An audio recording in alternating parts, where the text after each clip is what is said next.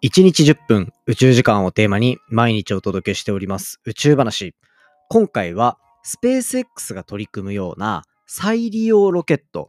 あれって本当にコスパいいのかなっていうお話をしていきたいと思います。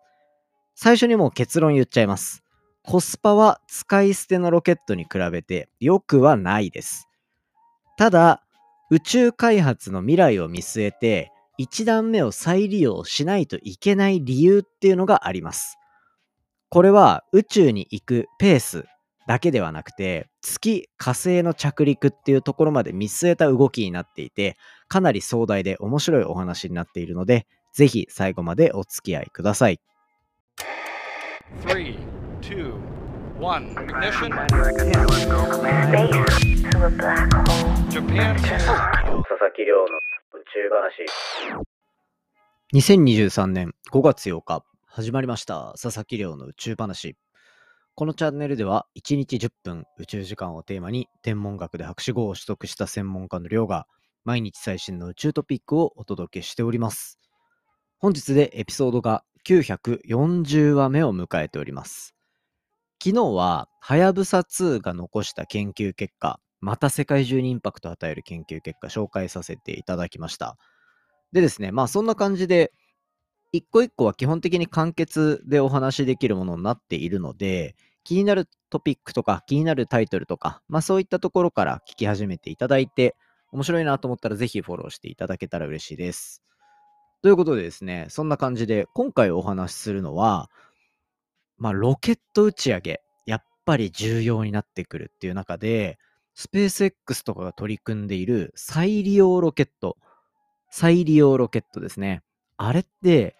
意味あんの？っていう話をしていきたいと思います。再利用ロケットの意味あるないの話は、これ実はあんまりこう議論の矢面に立ったことがないと思うんですよね。ただ、いろんな情報がだんだん出始めていて、その中で再利用ロケットイコール正義っていう考え方はちょっとおかしいんじゃないのっていうお話をしていこうかなというふうに思っております。再利用ロケット。まあ、簡単に言うと、ロケットっていうのはなんか、例えば2段階とかに分かれていて、一段、ロケットがバーって飛んでいって、あの時ってものすごい出力で、まずは地面から離れていって、空まで行くっていうところやっていって、で、宇宙にたどり着くかなぐらいのところで、こう、1段目と2段目ガーって切り離されて、で、またさらに先の方には燃料が乗っていて、ドーッと飛んでいくというような感じですね。で、それによって、まあ、宇宙にまでたどり着くわけなんですけど、ロケットはその第1段目、特にこうスペース X とかっていうのは、それがだんだん落ちてきて、あの第1段目、今までは捨てられていたものが再利用できるような形になっているというような状況で、まあ、ロケット打ち上げの常識が変わったぐらいの感じで、みんな、おーって思ってると思うんですよ。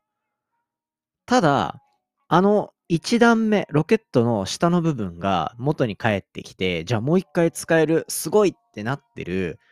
理由、わかりますか？値段が安くなる。1段目を使い回すから、これ値段安くなるんじゃないの？みたいな。のがよく言われるし、なんなら再利用ロケットの、こう、メリットとして大きくそこら辺って書かれていたりするんですよ。ただ、実際はこれそうでもないっていう話もあります。で、再利用ロケットの目的っていうのは、実はそのコストの面ではなくて、これ、ある2つの検証、実証実験っていうのが含まれてるんじゃないかっていう、そういうお話まで今日はしていくというような感じになっておりますね。まあそんな感じで話進めていくと、まあ特にスペース X のファルコン9と呼ばれるロケットですね。こちらがよくこう再利用ロケットの代表格として上がってくるものになると思います。ね、これ、日本のロケットとかは再利用とかではない状態のものが推進されてるかなと思うんですけど、これ、スペース X のが、こう、ロケット打ち上げて、あの筒がまっすぐ降りてきて、ね、着陸する。そうすると、おーっていう歓声が起きるじゃないですか。で、あれに関してなんですけど、あれを行うことによって、じゃあ、一回一回の打ち上げコストが下がっていっているのかっていう、そういう話なんですけど、これ簡単に言うと、下がってないらしいですね。下がってない。一時期、こう、新聞の一面に、ロケットの再利用で、発射費用が100分の1になるっていう記事が出たんですよ。あ、今回の、すいません。先に言い忘れてた。今回のお話は、えっ、ー、と、まず、この放送からで言うと5月6日かな ?2 日前とかに、堀江貴文さんと、えっと、ロケット系 VTuber の、えっと、臼井クリアさんの2人がコラボしているところの話をこういろいろ聞いて、あ、この話したいなって思ったっていう背景が一つ。そして、堀江さんが、こう、創業した、設立したインターステラーテクノロジーズっていう会社があるんですけど、その会社で、えっ、ー、と、今、社長を務められている稲川さん。稲川さんが、えっ、ー、と、2021年に書かれた、社長というか代表、社長でいいんだよな。2021年に書かれた記事からちょっと情報を抜粋してお話しさせていただくっていう形になってます。これね、ちゃんと定量的な基準があったりとか、時代背景とかとマッチしてるので、まあ、楽しんで聞いていただけたらなと思うんですね。で、この稲川さんの記事によるとですよ、これ、結論から言うと、二次、こう、再利用、再利用ロケットの1段目使い回していって、いつお得になるのかっていう話で言うと、スペース X のファルコン9っていうロケットの場合、7回目、7回目ぐらいまでは、使い捨てロケットの方が経済的らしいですね。意外じゃないですか、これ。ね、その、今、注釈挟む前に、ロケットの発射費用が再利用によって100分の1になったっていう記事が出たっていうところは、これはあんまりこう信憑性のない数字になってしまってるんじゃないかなっていうところが言及されてます。で、この発射回数に対してどれだけお得になっていくかみたいなのの、こう、費用の換算っていうところは、まあこう、参考文献のところに載せておくノートに書いてあるので、そこからちょっと計算してみていただけたら面白いんじゃないかなというふうに思っているっていう、そんな感じですね。で、だからこれびっくりなのが、7回目までは、こう、再利用、7回目以降、ようやく再利用ロケットが安くなるっていうところ。これ結構びっくりだなと思って、だから安くなるっていうところがポイントじゃないんですよね。で、実際にこれって、このスペース X の例だけ見ると、たまたまじゃないのって思うかもしれないんですけど、過去に一度、もうすでにその過ちを経てるんですよね、我々は。スペースシャトル。覚えてますでしょうか？きっとこのポッドキャストを聞いてくださってる方々の年齢とか僕なんかデータで見れるんですけど、その方々の数字見る感じだと、スペースシャトルが現役だった頃っていうところに宇宙を興味持った方多いんじゃないかなと思うんですね。で、そうなってきたときに、スペースシャトル。これもう、簡単に言うとなんか、ロケットと飛行機の間みたいな形してるんですよ。で、これで宇宙に行って、宇宙空間それでも移動できちゃって、で、そのままそれで帰ってくるみたいな、そういう仕様だったんですね。ただこれ、コスト面もろもろ見合わないっていうところになって、今はもう動いてないわけじゃないですか。実はこれの実機、ね、あの、その当時使われてたものっていうのが、ワシントン DC の、僕住んでたワシントン DC ですね。ワシントン DC のダラス、ダレス、ダラス、ダラス国際空港、ダレス国際空港。ちょっとなんか 正確なのどっちか忘れちゃいましたけど、っていう、まあ、国際空港があって、ワシントン DC に行くにはそこみたいなところですね。で、そこの近くにある、あの、スミソニアンの博物館があるんですけど、航空宇宙博物館みたいなものが。そこに展示されてて、僕そこの横で写真も撮ったことあるんですよね。もうなんか細かい傷とかあって、なんかすごい生々しい感じが、あの、めちゃめちゃテンション上がるというか、心躍る感じになってるんですよ。そのままのものが置いてあるからね。で、そんなスペースシャトルに乗って宇宙飛行士とか宇宙に行ってて、で、そのままそれで帰ってくるみたいな。で、滑走路、バーンみたいな感じなんですけど、滑走路じゃないか。飛行機で迎えに行くのかな？ってなってたんですけど、まあ、費用とかコストっていうのが、こう、かか、うまくこうバランスが取れずに、もうそれ以降スペースシャトルが使われていることはないというような状況で、再利用イコールお得であるみたいなところは、やっぱその時点でもちょっと、ん？っていう部分だったんですよ。じゃあ、なんでスペース X だったり他の会社とかもそうですけど、これ、ロケット再利用してんのか。これが、ここの観点、マジで僕、感動しました。あ、そういうことか、みたいな。一個はなんとなく知ってたんですよ。一個は、これ、実験をするスピードを上げるためっていう側面が一つ大きいんじゃないかって言われてましたね。実験のスピード、つまり、ロケットの1段目、まあ、使い捨てのロケット全部にしちゃうと、すべてをもう1個作らなきゃいけなくなるわけですよね。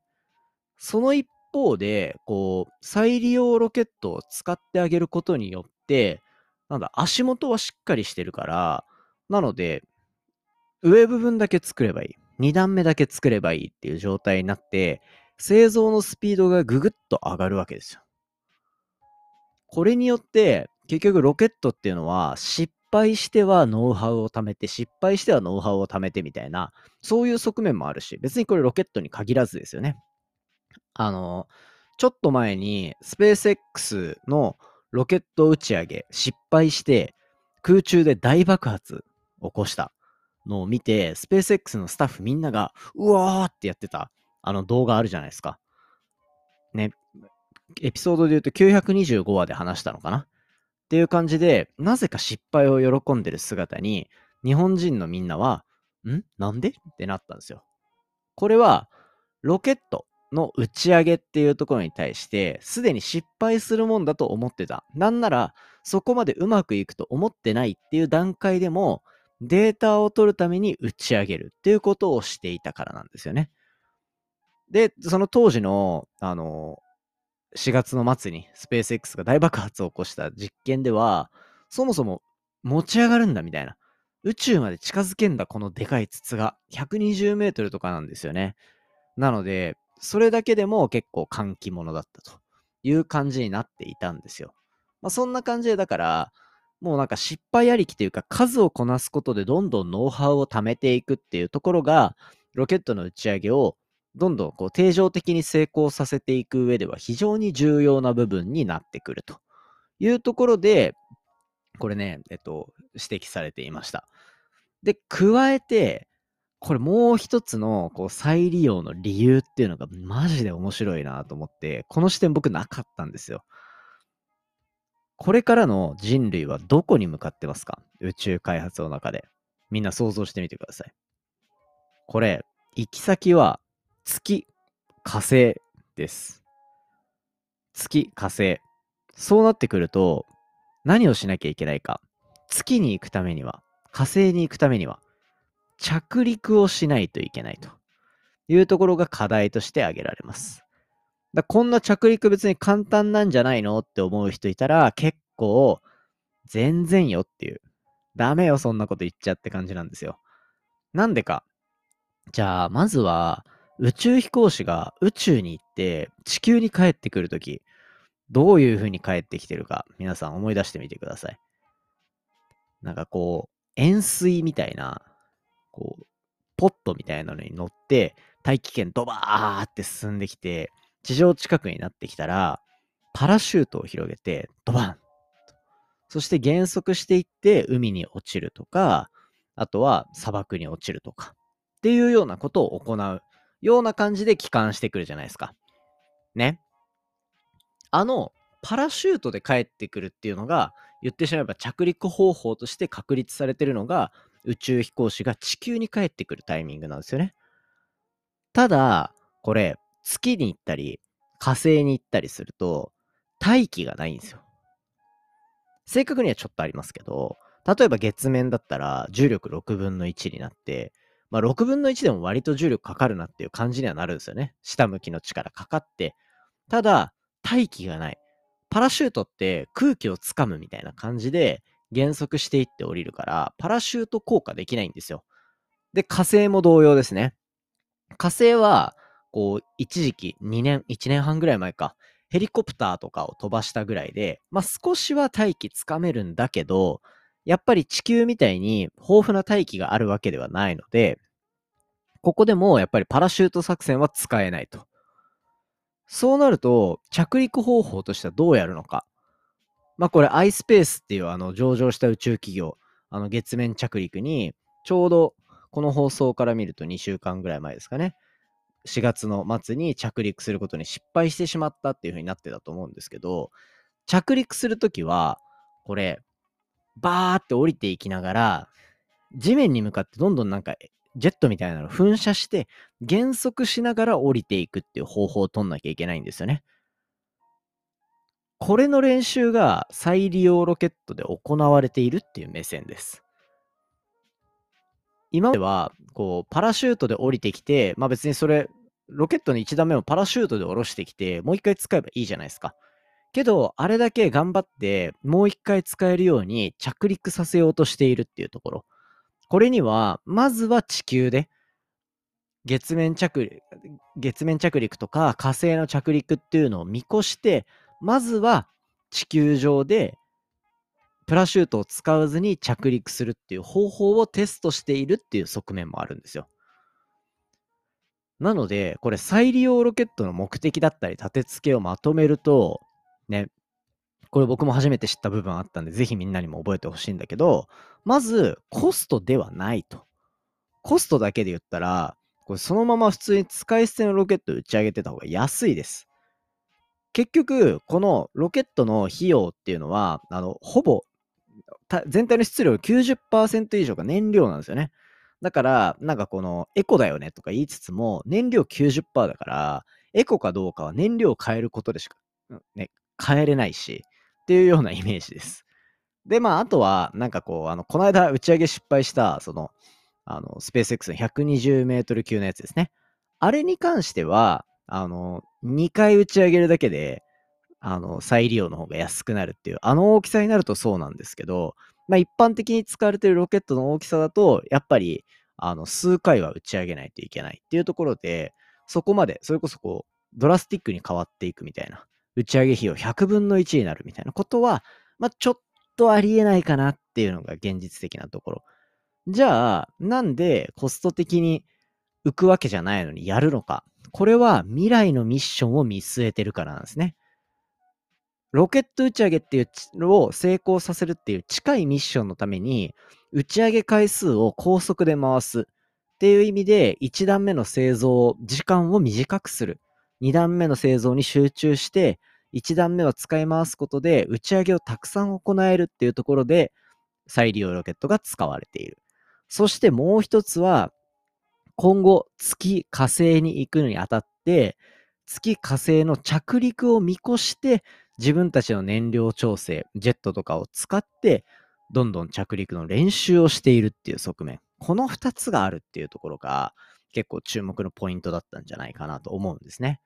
なので、ぜひですね、これ、宇宙話聞いてるみんなには、これはさすがに人に言いたいうんちくなんじゃないかなと思うんですよ。ね、なんか、ロケット失敗してたね、みたいな。で、なんか、多分ドヤ顔で言ってくるやつがいますよ。いないかな 宇宙業界にはいるかもしれないですね。いや、でもやっぱり、あれで火を抑えられてる分、何回もチャレンジできるよね、みたいな。はい、ダウトみたいな感じですよ。そうじゃないんだよって言って、ちゃんとそこら辺の真実の部分教えてみてください。結構多分、うわ、こいつできるってなるか嫌われるかの2択ですね。まあそんな感じで、再利用ロケット、世界中でどんどん注目度集まってますけど、実際は使い捨てとそこまで大差なくて、結局は、こう、今後どういうミッションをこなしていくかっていうところにつながってくる重要な布石だった、マイルストーンだったみたいな、そういうお話ということで、今回は以上にしていきたいと思います。こんな感じでね、あの、この再利用ロケットの真の姿、知らなかったなっていう人だったり、あ、そんなにお金変わんないんだっていうふうに納得していただいた方、そんな使うとこねえよってちょっと って思ってる人もですね、もしですね、そんな風に思っていただけたのなら、Twitter のハッシュタグ宇宙話、宇宙が漢字で話がひらがなになってますので、そちらでお知らせいただけたら嬉しいです。次回は、これ、今火星に行った未来の話をしたじゃないですか。スペース X の文脈で。なので、ちょっと火星の研究のお話していこうかなと思います。火星、まあ、もしかしたら僕たちが移住先として使うのは火星かもしれません。その火星の中心には一体どんな物質があると思いますか？地球でいうところのマントルの部分に一体何があるのか、そのあたりの研究を明日は紹介していこうと思っておりますので、ぜひ楽しみにしておいてください。今回の話も面白いなと思ったら、お手元の Spotify アプリでフォロー、フォローボタンの下にある星マーク、こちらからレビューいただけたら嬉しいです。レビューが、ポッドキャスターのやる気の源になってますので、ぜひ皆さんよろしくお願いします。それではまた明日お会いしましょう。さようなら。